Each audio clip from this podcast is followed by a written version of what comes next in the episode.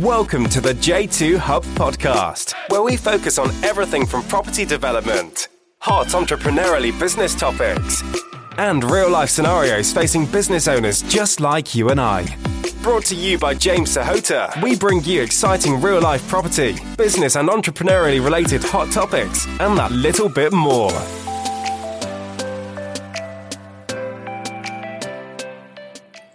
Welcome to another episode of the J2 Hub podcast. I'm super, super happy today to have someone on the podcast that I've been following for a number of years. Um, I saw this guy at a 10x property event where no one actually knew who he was. Um, but I remember speaking to everybody on the lunch break and the coffee breaks, and everybody was saying, Who was that chap who just spoke on the stage? He was fantastic. Why don't we know about him? Why don't know? Why don't we know what he does and who he's all about? So I thought, what better way of trying to get everybody in the property game to know who this guy is than getting him on a podcast. So I'm very, very happy to introduce today to the J2 Hub podcast, Alfie Best over here. Thank you very much, firstly, Alfie, for mine. giving me your time. I know you're a very busy man, so I really, really do appreciate it. Um, I'm going to kick off and just ask you, Alfie, straight away. Um, tell tell the guys about yourself. Who are you? Where have you been? What do you do? Okay. Um, anytime anybody ever asks me that, it makes me sound or feel important, and I'm not. I'm a nobody, and I will continue for the rest of my life being a nobody. But what I do makes a difference. And what I'm really trying to say is the moral of that story is you don't have to be anybody to do something special. For instance, uh, we own and operate Wyldecrest Parks, which is one of our companies, which is uh, Europe's largest residential mobile home park operator. We have close to 14,000 residents throughout the UK. We have five parks uh, in America, in North Carolina with 500 residents, and we have further operations of uh, 18 different um, extremely luxurious properties in Barbados. Um, we also have a, a, a number of other businesses from finance companies to motor hire to social um, housing and affordable housing for the gypsy and travelling community, as well as the retired community, uh, as well as the fixed abode normal community. Housing is our is what we do, but it's affordable housing. Okay. Um, we're very good at it. If I can be so bold, we're the best at it. But it isn't because of me. It's pretty well because I'm blessed with an extremely dynamic team Mhm. who believe in the vision of what we're doing and can see the difference that it's making. And it took an awful long time. And it, and it, and it's a hard press every day to let people understand why it's such a dynamic business to be in. Because people have one perception of property. They don't realise how many spurs off there is to that word if you're in that industry. Mm-hmm, hmm Yeah, it's quite. Um, I realised early on that you, what you do is very, very niche. It's, uh, it, you know, generally when you look at property, I'm from the property field, and a lot of our listeners are. Um, it's kind of you buy a house, you renovate it, you sell it, or you refinance it, or you might make a HMO or something like that. Now, what you guys do is, is very, very niche. It was uh, it was kind of like an eye opener to myself when I heard you speak at the 10x event that there's so many different ways you can go into property. Do you mind sharing how you got into? How did you get into the park homes, and how were you doing Uh, well, I'm a, strategy you got? well, I'm a gypsy. So Okay. I was born in a caravan. So to me, it's second nature to understand how caravans, static caravans, touring caravans, park homes work. And, um, you know, we can, we can afford to make a profit, manage and sell a park home for 50% less than a like for like bricks and mortar property. wow. 50%. And more in certain areas. But the minimum across the country, the absolute minimum, is 50% less than a like for like bungalow. So we're allowing people to free up capital in their houses that are pretty well locked in. Mhm. That they have this house, beautiful, but you know, the bills are killing them. The upkeep's killing them. The maintenance is killing them. You know, all of those things that take to manage a property. Mm-hmm. And if you don't upkeep that property, the property will deteriorate. We're allowing those people to free up capital in their home, not downsize as in space. They're actually upsizing because they're moving into properties that are bigger, Right. more versatile for their needs because they're semi-retired and retired is the type of customer that we're looking for and the type of resident. Mhm. Um, that's freeing up housing to go back into the housing chain, freeing up capital in their house that they've got to live the rest of their life out with and live the dream. hmm So does it work? It ticks every box. Yeah. Yeah. No, I see what you're saying. Yeah.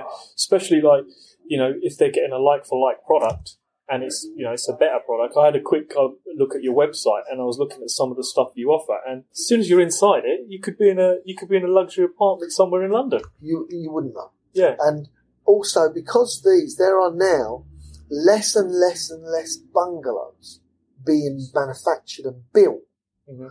because the builders are making more money out of two up, two down houses. Mhm. So they don't want to build low low uh, low level bungalows.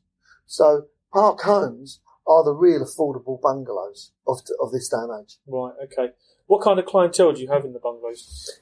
Um, we have from the council worker Okay.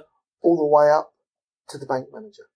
There is a wide stream of people that are moving into park homes that are freeing up their capital in their houses because they can see the good sense. Look, we used to live in in in in, in, in, in an economy where everybody's mindset is, "What am I going to leave to my children?"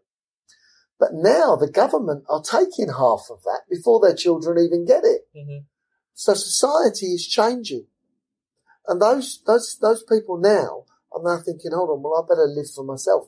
Even their children are saying to them, do you know, we want you to have a better life. Yeah. Of course. So they're freeing up capital that they've built up as equity in their home, buying a park home for 50% of the value.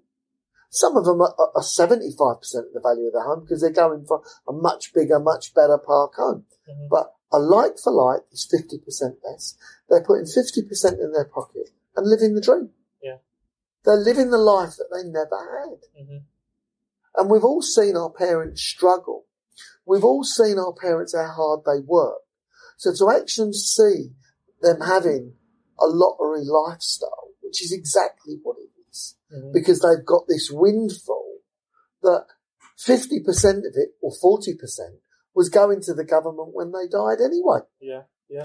Perfect So sense, really. It, isn't it makes good sense. Mhm. There's no stamp duty. Council tax is band A, which is the lowest council tax. Electricity is on an average 33% cheaper in a park home. So it ticks all the boxes. And you're building a community, I guess, as well, aren't you? Every park estate that's there, it has a community spirit. Crime rate is virtually non-existent. And if there is any crime, it's really demenial. Someone stole someone's garden and that doesn't happen. But, you know, it's very menial because it's a community with a community spirit where people are looking out all the time. Mm-hmm. Okay. Alfie, something you said there where you said we've all seen our parents struggle. Can I take you back to what it was like for you growing up uh, when you were a child? Where were you? Where were you born? What was it like watching your parents grow up? And Well, I'm an East Londoner. I'm, I'm from Forest Gate and, you know, I'm an East Londoner through and through. But we're gypsies, so we travelled around. And, uh, my mum and dad, uh, travelled, uh, you know, two days beforehand to a place called Lutterworth in Leicester. And I was actually born on the side of the road. right, Apparently, when the doctors turned up, they slapped my mum. they said, "What have you done?" no, no, I'm only kidding. She'll kill me for that. Um, the uh, uh, I was born at Lutterworth. My mum and dad were in, a, in, a, in an old caravan. and That's where I was born. Um, and we did travel all over the UK. My dad was the original tarmac door knocker. Um, I did that up until I was 12. I only went to school until I was 12. okay, Um, can't understand why they kept throwing me out, but they did. I, didn't get thrown out. We were just moving from place to place. Right. Um, we had, um, for a period of time, we had a yard where mum and dad had a, had a caravan where they pull the caravan in the yard. And that was at a place called Broxbourne, which is sort of north, north London. Mhm. Um, and would I say it was a hard life? Do you know, it, it wasn't. It's about what you're used to. And a lot of people say, you know, how poor we were. Yeah, financially we were really poor, but actually I was happy. Mm. I had a, I had a very, very good mother and father. Still, you know, thank the blessed Lord, I've still got them. Um, and uh, I, I had a very, very good family network. Uh, a lot of cousins and uh, and such uh, and such forth. My mum and dad come from both very, very big families. I think there's 12 brothers and sisters on one side and 14 brothers and sisters on the other. Wow. They've all got big families as well. So there's a lot, lot of first cousins. Mhm. Um, we tended not to, to leave each other, uh, when we were travelling around the country. Um, but it wasn't a hard life. You know, it was what was the normal. Um, it's only until, you know, you, you, you get older and you start seeing people driving brand new Mercedes or brand new Rolls Royce, you then, you know, start to realise that there is so much more out there than this cocooned life that you live in. Yeah. Yeah. And it's, um, it's about widening your horizons. Mhm. And for me, you know, the moment that I started to notice that and realise that, you know, these were, and, and you listen to how much, uh, recognition these people would get for having these material things. And that can spur you on, and it certainly spurred me on. Do you remember how old you were when these things were happening? Um, I three. no, no, no, no. I, would- I suppose, um, realistically talking, I would think about 12 or 13. 12 or 13. Yeah, yeah, that's so these were light bulb moments in your head. Right. I, I can, you know, I, I remember there was one particular man that I met who was a traveller man. His name was Nelson Clark. I would say he had a profound effect on my life Mhm. because I remember he was pretty well the first, you know, traveller that I'd ever seen have a Rolls Royce. Wow. So, you know, he, he, uh, he was a great man in his own, in his own right. He had businesses and operated businesses and, um, and I think people like him definitely helped me on my way just through the visualization of seeing what can be achieved. Mhm. And there's a few others, but you know, he was pretty well, I would say, the first one. Mhm. Um, I've had other people say, where do I get my work ethic from? And there's no question about it. It comes from my mum and dad. You know, they're, my dad's 72 years old, still works seven days a week, Really? every day, Wow. every day, and got hands like bunches of bananas and, and works like you've never seen. Just full on. But it's what's ingrained in you. Success isn't a magic wand. Success is a habit. Success is a habit of being up, getting up, showing up, and doing what you love. Day in, day out. It's just good habits. Mhm. For instance, if you don't brush your teeth, that's a bad habit, isn't it? Of course it is. And that bad habit will rot your teeth. So a good habit is brush your teeth. Mhm. The minute you've got that good habit, something good's happening, isn't it? Mhm. Mhm. So it's about good habits. And most importantly, most importantly, the people that you associate with is everything. Because you will become the mid-range of those people you associate with. And if you want to keep learning, don't be the person they're learning from. Right. Okay. Does that make sense? So, um, uh, what I would say to you is, you know, with with people that are um, that you're learning from, Yeah. everybody likes to share knowledge because we've all got our niches. Every one of us, where you know, if you look at property that different people do, they've got their niche in it, and I call them cheats Right. because you've had to pay the price to learn those. You've had to pay the idiot tax. Mm. And you go, well, why are you doing it that way when you could do it this way? Well, that's not the way it's done. Who cares? Mhm. Is it correct? Is it right? And is it going to cut costs? Mhm. How many times have you looked over a set of plans that an architect's drawing out? You know the building better than the architect. Yeah, yeah. You go, "Well, why are we doing that there? That's and, and you, but you assume because he's the architect, he knows better. He doesn't. It's about your input because you know the building. Alfie, you mentioned something about um, you've got interests in Barbados as well. Mm-hmm. Now, that seems really exotic and nice. Can you tell us some more about those? Yeah, sure. Um, I went over there about um, oh five years ago. I went on holiday, and uh, it's a it's a beautiful island, very very rustic, but there is an extortionately amount of wealth there. I mean, a lot of very very very wealthy people, but there is also a lot of poor there, and a lot of poverty, and um, it, it's a very odd place. And I have a fear of snakes. I have three fears. One, I'm frightened of the dark. One, I'm frightened of snakes. And the other, I'm frightened of the open sea. Okay. But I try to conquer those fears whenever I can because fears are there for us to conquer. And Barbados doesn't have any snakes. So for a hot country in the Caribbean that doesn't have any snakes, I could go running. And, you know, because I don't, I don't want to run in the middle of the road and get hit by the car. Yeah. I want to run up the side of the road, but I don't want to get bitten by a snake. So, believe it or not, that had an effect on me investing there because I felt comfortable. Okay. But it's that small thing. Now, Barbados um, has had a change of government. The Prime Minister there, Mia Mottley, I know personally, and I know her very, very well, um, and we and we get on. She's a wonderful woman. She's going to do great things for the country, fantastically great things for the country. And due to the fact of what I've seen that she's been doing, Mhm. very down to earth. Um, you know, several occasions we go out and drink at a normal local bar.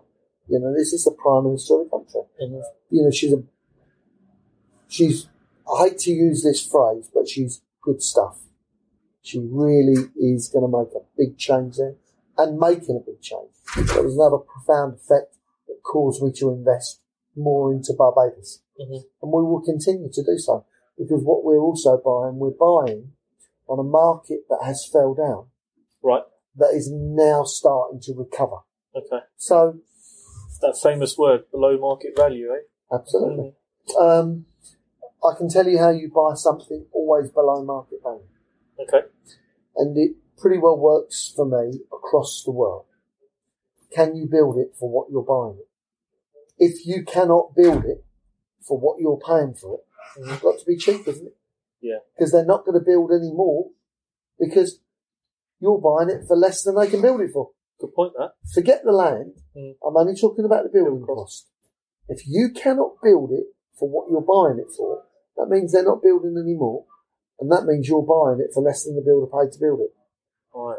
It works every time. Like by that. Yeah. It works. I've used it for 25 years and it has done me so proud because there's no scientific mechanism, you know, or algorithms that you need. Mhm. Then you build it for what you're buying it for. If you're overpaying what to build it for, it means there was a profit left in it. If you're paying less than what it cost to build, it means you lost money. Yeah. Makes perfect sense. It works with everything. Okay. Um, Alfie, a few years ago, I remember seeing a TV program and it featured your son, uh, Best uh, Jr. And I remember watching this and it, and it was remarkable because I saw his work ethic at such a young age. And I think he was, he was doing some kind of cleaning business or selling some cleaning products. And he just bought this, uh, this yellow M3 Yeah. and I made my 10 year old son watch this and I said, go and watch that, watch something useful. And he couldn't even drive it at the time. And that really got me thinking. Uh, part of the thing that we do on this podcast is to try and inspire young business guys coming up behind or, you know, people that are in the property field or people that are just generally hustling, trying to create a business. And what I wanted to ask you was, what was it like for your son were there certain things he saw from you that triggered light bulb moments for him? Because there's no doubt he's successful in his own right. We come from a working class family. I consider myself as poor. So if you start at that level, there is only one way and that's up. Mm-hmm. The moment you consider yourself as being wealthy, you then have to portray yourself as wealthy. You then have to live like you're wealthy because you're portraying yourself in that way. Mm-hmm. So don't set yourself up to fall down. And I, I preach the same lessons to my son. Look at all of these things, like the uh, M3 that time, and set them as goals. Do you want them? All there for the taking. You've got to make them happen. Mm-hmm. Now, businesses, and you, you talk about people hustling, and I get I get that, but the best thing that anybody can do is have a business that rolls. What I mean by that, if you've got a hustle, you've got to hustle every day. Right. You've got to go down into the pit of your stomach to sell, to be on it. And the moment you're not on it is the day your hustle stops working. If you have a business that rolls, so whether it's rain, snow or blow, that business is rolling. It doesn't take you to hustle Mm-hmm. because you have a business that's dynamic. And it's very easy, it's extremely easy to take one pound off of a million people than what it is take a million pound off of one person. Mm-hmm. So look to service people in my, in my book at low cost, then give them value because people are creatures of habit. Long as they're getting a service, they'll even pay a bit more for it. Mm-hmm. Mm-hmm. We have a policy here in our business. And the policies, yes. Yes. To everything. Everything. Right. Well, let's try that. Mhm. You're a resident that lives on uh, one of our parks, and you want something. What do you want? Do you want a swimming pool? Mhm. Answer's yes. Let's try something else. Electric gates, CCTV camera, anything you want. The answer is yes. There is nothing that we say no to. Nothing. Right. But it's not yes for free. Mhm. It's yes, we'll do it. Now we need to make it happen. You just may not like how we have to get to yes. Because in this life, nothing's for free, but we can give you the yes. That's a big start. What's the weirdest request you've had off the back of that? Um, to be fair, we don't regard any request as, as, as weird Okay. because we don't say no. Right. You know, we've had residents that have rung up and said, look, we can't afford to pay our pitch fee. Um, so, you know, we don't want to pay. Answer's yes. Answer's yes. Don't pay. Don't pay. But we will recover that money from the sale of your home when your home is passed on to your children. And we will charge interest on it. Right. Because again, we're not a charity. Yeah, of course. But the answer is yes. Mm. Our job is to say yes and then find the solution to it. Our job is not to, the, the hardest thing in the world is to what? Find a good customer. Of course. So when you've got a good customer, keep him. Mhm. Don't let him go somewhere else. Yeah. Yeah. So you're constantly working with them. Absolutely. Great. Um, you started this new um, property growth uh, training program thing you're doing that I was asking Brad about earlier. Do you want to let the listeners know what that's about? Because I feel um, I was talking to Brad earlier, and I said I feel there's a lot of people out there that are claiming to be gurus. They've done this, they can do this, they can teach you this, and I think you yourself, you only had to walk around the event, and people said fantastic things about you, and the penny dropped when um, everybody said, look, and he's not actually selling anything. He's just giving away loads of value, loads of information. And all I kept hearing was, who is that softly spoken guy who's just giving so much value to everybody? Now I understand you've got this new property growth. Let me tell you, I've been on a number of different talks. There was a number of television programs um, that, that, that I've done. I'm doing. I- I'm on um, BBC uh, on this Sunday, as in uh, what Friday uh, in two days' time, and I, I'm a realist. I'm a simple person doing a simple job. No specialist mechanics behind it. And a number of events that I went to, there were people that I heard that were teaching people to swim that had never been in the water. so that's fine. And I get it because there are a lot of good teachers that don't need to be a, in that profession because they're just good teachers. It's like a school teacher. Mhm. Actually, what they're teaching, they, but most of them have never done. Take a geography teacher, for instance, or uh, a religious teacher. They'll be preaching about many different things, but what, they've never been a priest and they've never been an explorer hmm but yet they're teaching those. So it doesn't make them bad at what they're doing. But I just think, and I don't mean to be crude when I say this, if you want to unblock a drone, you've got to know how to put your hand down the ship. And for me, hmm I've been in plenty of it. Yeah. Nearly lost my shirt really closely. So, and I'm, I'm prepared to say, you know, like, these are the hardships I've faced. So I'm not telling people to teach them. I'm telling them what I've actually physically done and the pain that I've had to go through. And the best way to learn, the best way to learn is listen to the mistakes of others, take them on board because you can't live long enough to make them yourself. Yep. Not all of them.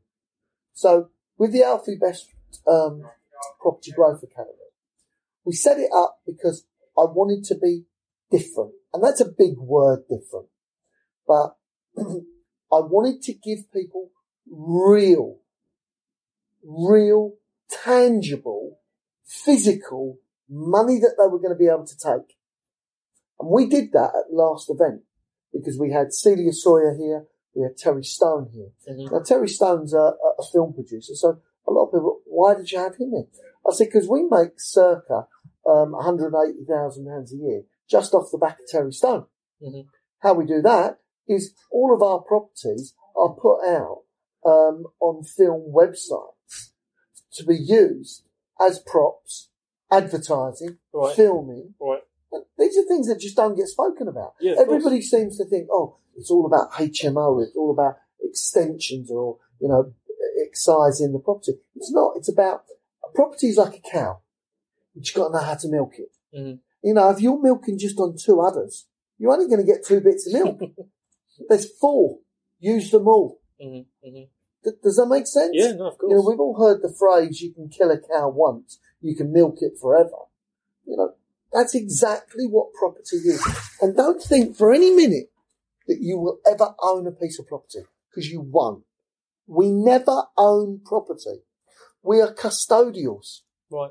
We're custodials of utilising a piece of property that was here before us and going to be here after us in some form or another. Now, the